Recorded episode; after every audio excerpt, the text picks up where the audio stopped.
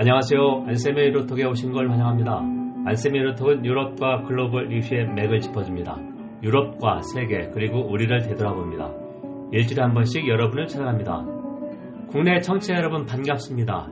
2020년 흰 쥐의 해 마지막 유로톡입니다.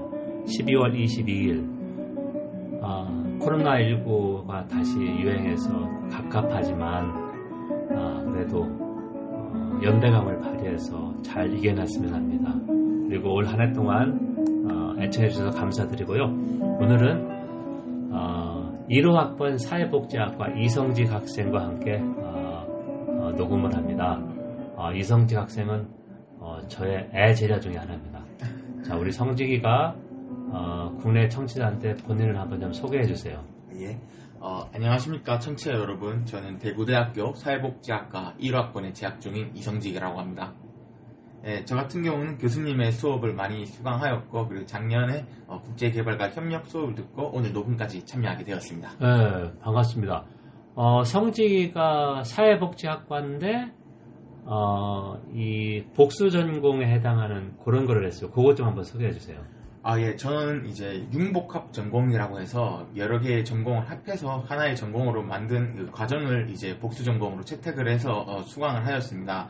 어, 저 같은 경우는 이제 사회복지와 국제관계가 중심된 DU 글로벌 프론티어라는 전공을 어, 복수 전공을 하여서 교수님의 수업에 많이 들을 수 있게 되었습니다. 네, 그러니까 Global Frontier가 사회복지하고 국제관계를 같이 공부해서 말 그대로 국제개발협력 ODA에 어, 가서 어, 그런 거를 이제 결합해서 일하는 그런 거로 이해할 수 있습니까? 예, 맞습니다. ODA나 NGO 쪽에 인재를 어, 보낼 수 있도록 그런 의도에서 만들어진 학과로 저는 알고 있습니다. 네, 좋습니다.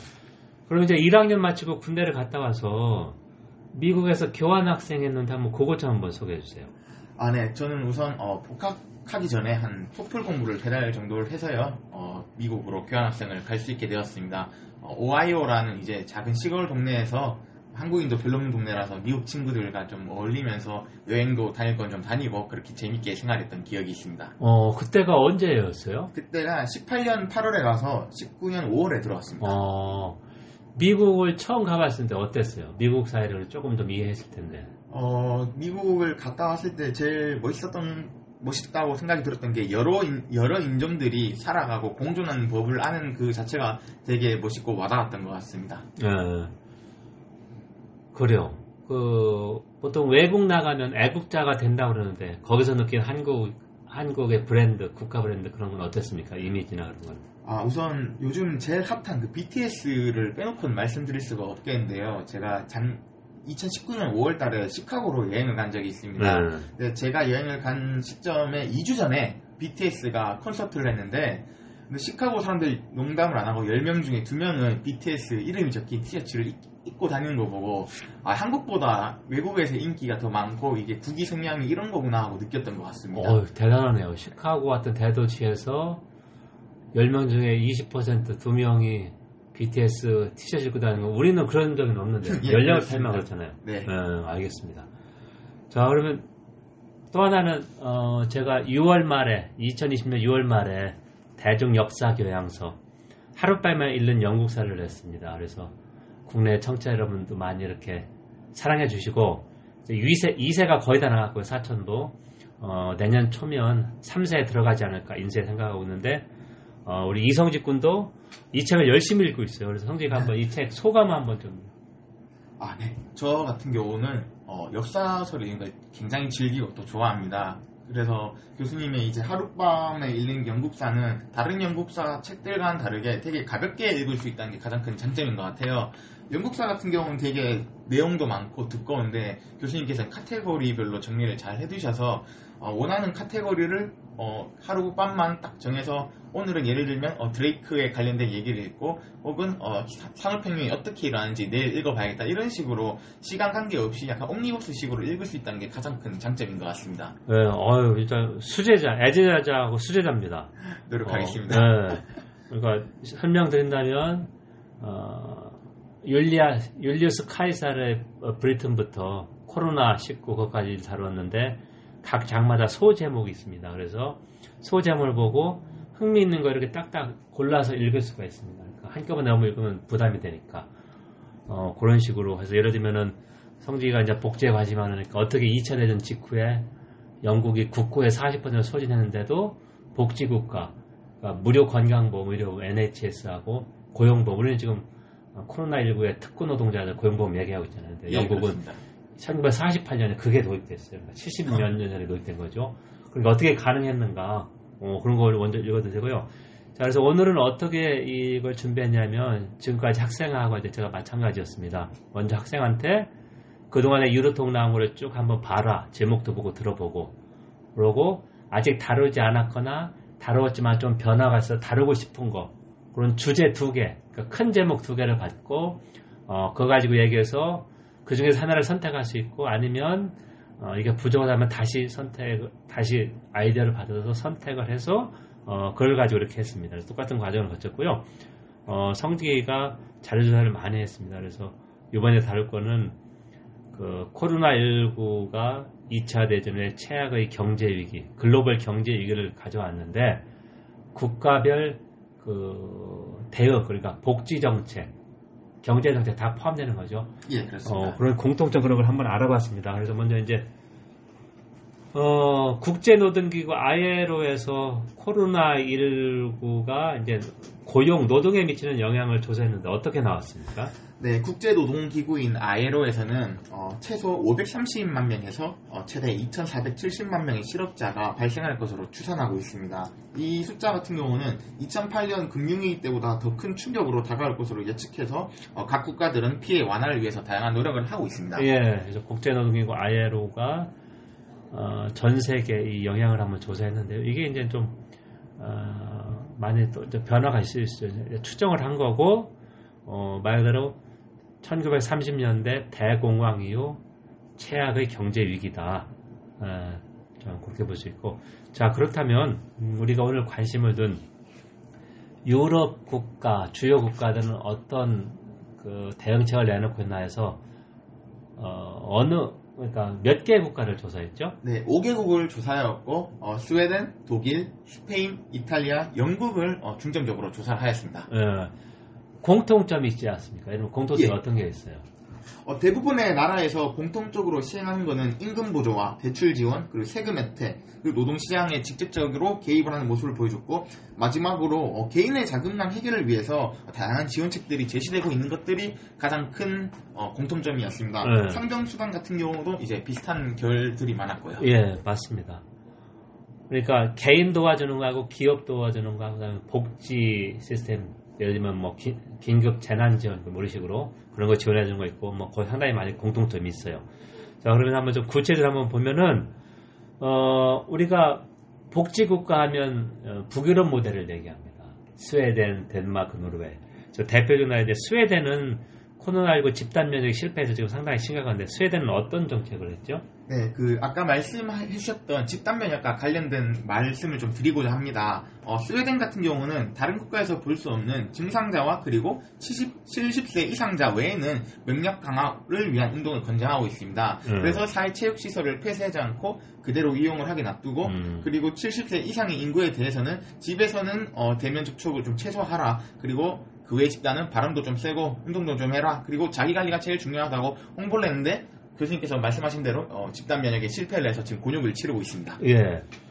그 다음에 독일이 역시나 독일이다 해가지고 1차 대응 때는 선방했는데 2차 대응 그러니까 12월 16일 수요일부터 거의 한 달간 전면 봉쇄에 들어갔습니다. 예. 그래서 독일 대응은 좀 어땠습니까?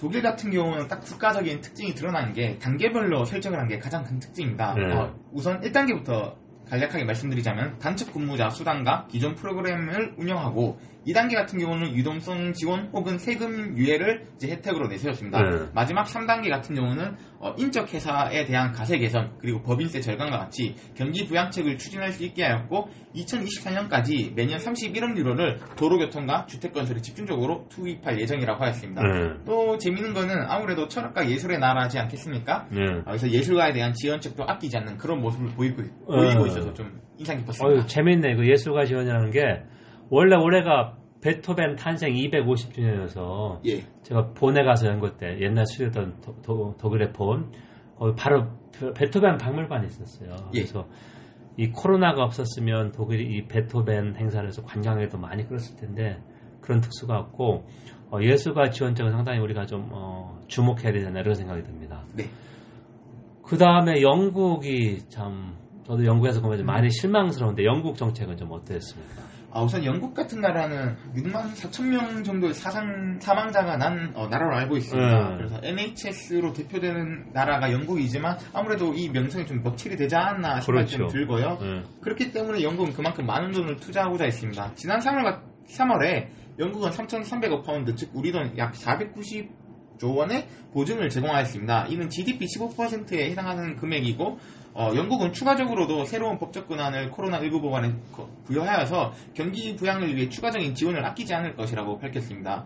그리고 가장 재밌었던 거는 개인에 대한 별도 지원이 되게 활발했습니다. 네. 대출 상환이라든지 월세 납입으로 어려움을 겪고 있는 개인에게 정부는 3개월간 이제 상환 및 납입 유예를, 유예를 보장하였고 이 기간 동안은 세입자를 내보낼 수 없도록 하였습니다. 그리고 신용카드와 이런 것들도 협의를 하여서 3개월 내에 신용점수에 영향을 미치지 않도록 하는 것이 가장 큰 특징이었습니다. 예, 그래요.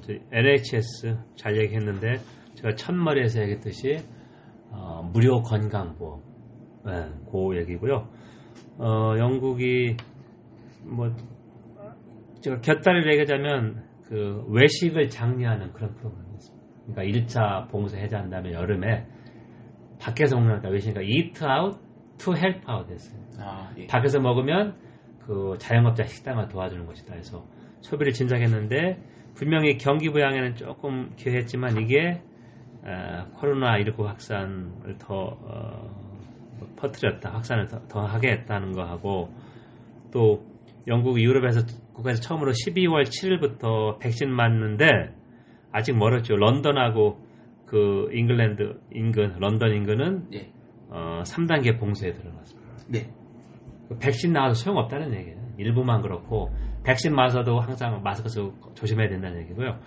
이탈리아도 이 코로나19로 크게 고생을 했는데 이탈리아는 어떻습니까? 어, 이탈리아 같은 경우는 어, 많은 청취자분들도 아시다시피 어, 초창기에 방역에 실패한 나라죠. 그래서 엄청나게 많은 이제 감염자를 보여주었고 아무래도 이러한 이유 때문에 다른 나라들에 비해서 조금 이제 어, 부양책이라든지 그리고 이 대응책이라는 조금 약한 부분이 좀 있습니다. 이탈리아 같은 경우는 250, 250억 유로를 긴급 재정에 투자하였고 그리고 세금 징수 연기 및 공공 납부 기한 연기 다른 나라들도 다 하는 걸 하고 있습니다. 가장 큰 특징적인 정책으로는 어, 시민 보호청 홈페이지에 우리나라의 그 코로나19 정보처럼 그렇게 정보들을 게시해 놓았고요. 취약 계층의 필수 사회 서비스는 대인 간 안전거리가 중요하다는 것을 강조하고 있는 것이 가장 큰 특징입니다. 네, 좋습니다. 이탈리아가 처음에는 고생했는데 그래도 어, 그게 어떻게 보면 기운을 넣어서 조금 나아졌습니다. 예, 영국보다 훨씬 나아졌고 마지막으로 우리가 그 정열적인 스페인은 어떻습니까? 아, 네. 스페인 같은 경우는 치약 가게에 전기, 가스, 수도와 같은 필수 공익 서비스를 지속 사용할 수 있게 보장을 해주는 그런 이제 에너지 소매 가격 동결과 그리고 고지서 미납 시에도 이용을 보장하는 어, 서비스를 제공하고 있습니다. 또한 영국처럼 어, 주택담보대출을 상한을 유예시켜주고 연체에 따른 퇴거 금지를 보장하고 있습니다. 그리고 특별 돌봄 지원금을 어, 투입하였고 휴가한 아이들을 위해서 가족들에게 2,500만 유로를 지원하는 것이 가장 큰 특징이었습니다. 예, 좋습니다. 아이고, 잘 조사를 했고요. 자, 이제 우리가 지금까지 다섯 개 나라를 봤습니다. 자, 북유럽 대표적인 스웨덴, 그 다음에 대륙, 강국, 독일, 영국, 이탈리아, 스페인인데요. 어, 상당히 공통점이 많아요. 그렇죠? 예. 그래서 이제 우리 정책에 참고할 만한 게 뭐, 처음에도 얘기했지만 기업 지원, 개인 지원, 그 다음에 이제, 그 다음에 이제 타깃 지원에서 더 취약층 지원, 여러 가지는 어떤 거라고 좀 볼 수 있을까요? 어, 우선 전 이제 결이 다른 문제에 대해서 말씀을 드리고 싶습니다. 네. 노동시장이나 취업시장의 위축 그리고 뭐 개인 자영업자 같은 것들은 지금 뭐 재난지원금 혹은 뭐 취업 성공 패키지와 같이 네. 다른 사회적 정책들이 되게 많아서 어, 저는 요즘 사회적으로 문제가 되고 있는 저축률 증가에 대해서 말씀을 드리고 싶습니다. 네. 이게 5만 권이 없다 그러죠 ATM기에. 네. 그래서 이 저축률 증가가 의미하는 것은 소비 침체에 이제 연결될 수 있다라는 것을 말씀드릴 수 있겠고요. 네. 이것을 타개할 수 있는 정책이 필요하다고 생각을 했습니다. 어, 그래서 정부는 지난 여름에 숙박 대란이라는 용어를 사용해서 어, 여러분도 잘 아시는 소셜 커머스들을 이용해서 할인 쿠폰을 배부하는 그렇죠. 그런 행사를 하였는데 네. 이 행사 직후에 코로나 19의 그 감염자 수가 갑자기 확진자 수가 급증하는 모습을 보여 보여서 약간 실패한 게 아닌가라는 생각이 들었습니다. 이게 직접적인 소비 촉진보다는 아무래도 어, 소득이 감소된 계층들이 돈을 덜 쓰는 이제 돈이 이제 지출을 줄여주고 그리고 다른 지출을 늘릴 수 있도록 하는 방안이 저는 좋다고 생각을 했습니다. 네. 좋습니다. 그 저축 중가가 우리나라뿐만 아니라 미국은 원래 마이너스나 마이너스의 나라였었는데 미국에서도 저, 저축이 많이 증가했고 예. 그럼 뭐냐면 사람들이 어, 정부에서 돈을 쓰라고 줘도 최소한 1, 2년은 경제가 어려우니까 돈을 조금 더 저, 저금한다는 얘기예요 평소 때보다 예. 예, 그러니까 이제 어, 소비 진작도 좀 더 더 고민을 해야 된다 그런 얘기로 볼 수 있습니다. 자, 여러분 지금까지 안쌤의 유로톡을 청취했습니다. 유로톡은 유럽과 글로벌 이슈의 맥을 짚어줍니다. 유럽과 세계 그리고 우리를 되돌아봅니다. 일주일에 한 번씩 여러분을 찾아갑니다. 오늘은 2020년 마지막 유로톡으로 우리 1호 학번 사회복지학과 이성직 군과 함께 코로나19와 유럽 주요 국가의 어, 정책 대응을 가지고 한번 봤는데요. 자, 성직이가 한번 참여는 아주 씩씩하게 잘했습니다. 소감이 좀 어때요? 아, 제가 이 다른 나라의 정책을 보긴 해도 이렇게 자세히 찾아본 건 이번이 처음이었고요. 항상 음. 교수님의 과제는 제가 좀 즐기면서 해서 좀 뜻깊은 시간이었던 것 같습니다. 어, 그리고 열심히 해서 좀 고맙고, 어, 이제 경제가 내년엔 조금 좀 나아질 텐데, 우리 경제 성장률 예상이 한 3% 내예요. 올해는 OECD 회원국 중에 우리가 가장 성장률이 높았고, 마이너스 1% 내에, 기저효과, 제일 바닥에서 좀 올라간다는 얘기여서, 조금 이제 경제가 풀리지 않을까 생각되는데, 어떻게 성직이는 좀 취업 정도는 어디 좀 생각하고 있어요? 어, 저는 어, 아무래도 이제 ODA 쪽이나 네. 혹은 어, 공부를 좀 더 하는 방향도 괜찮겠다라는 생각을 네. 하고 있습니다. 그래요. 어, ODA 쪽 관련 대학원도 있고 그래서 가서 조금 더 하고 대학원 있으면서 예를 들면 인턴 같은 프로그램이 있으니까 예. 그런 거 해서 한번 아, 이 본인의 그 희망 분야를 좀 잘 선택하면 좋다고 생각합니다. 자, 오늘 고생 많았습니다. 예, 감사합니다.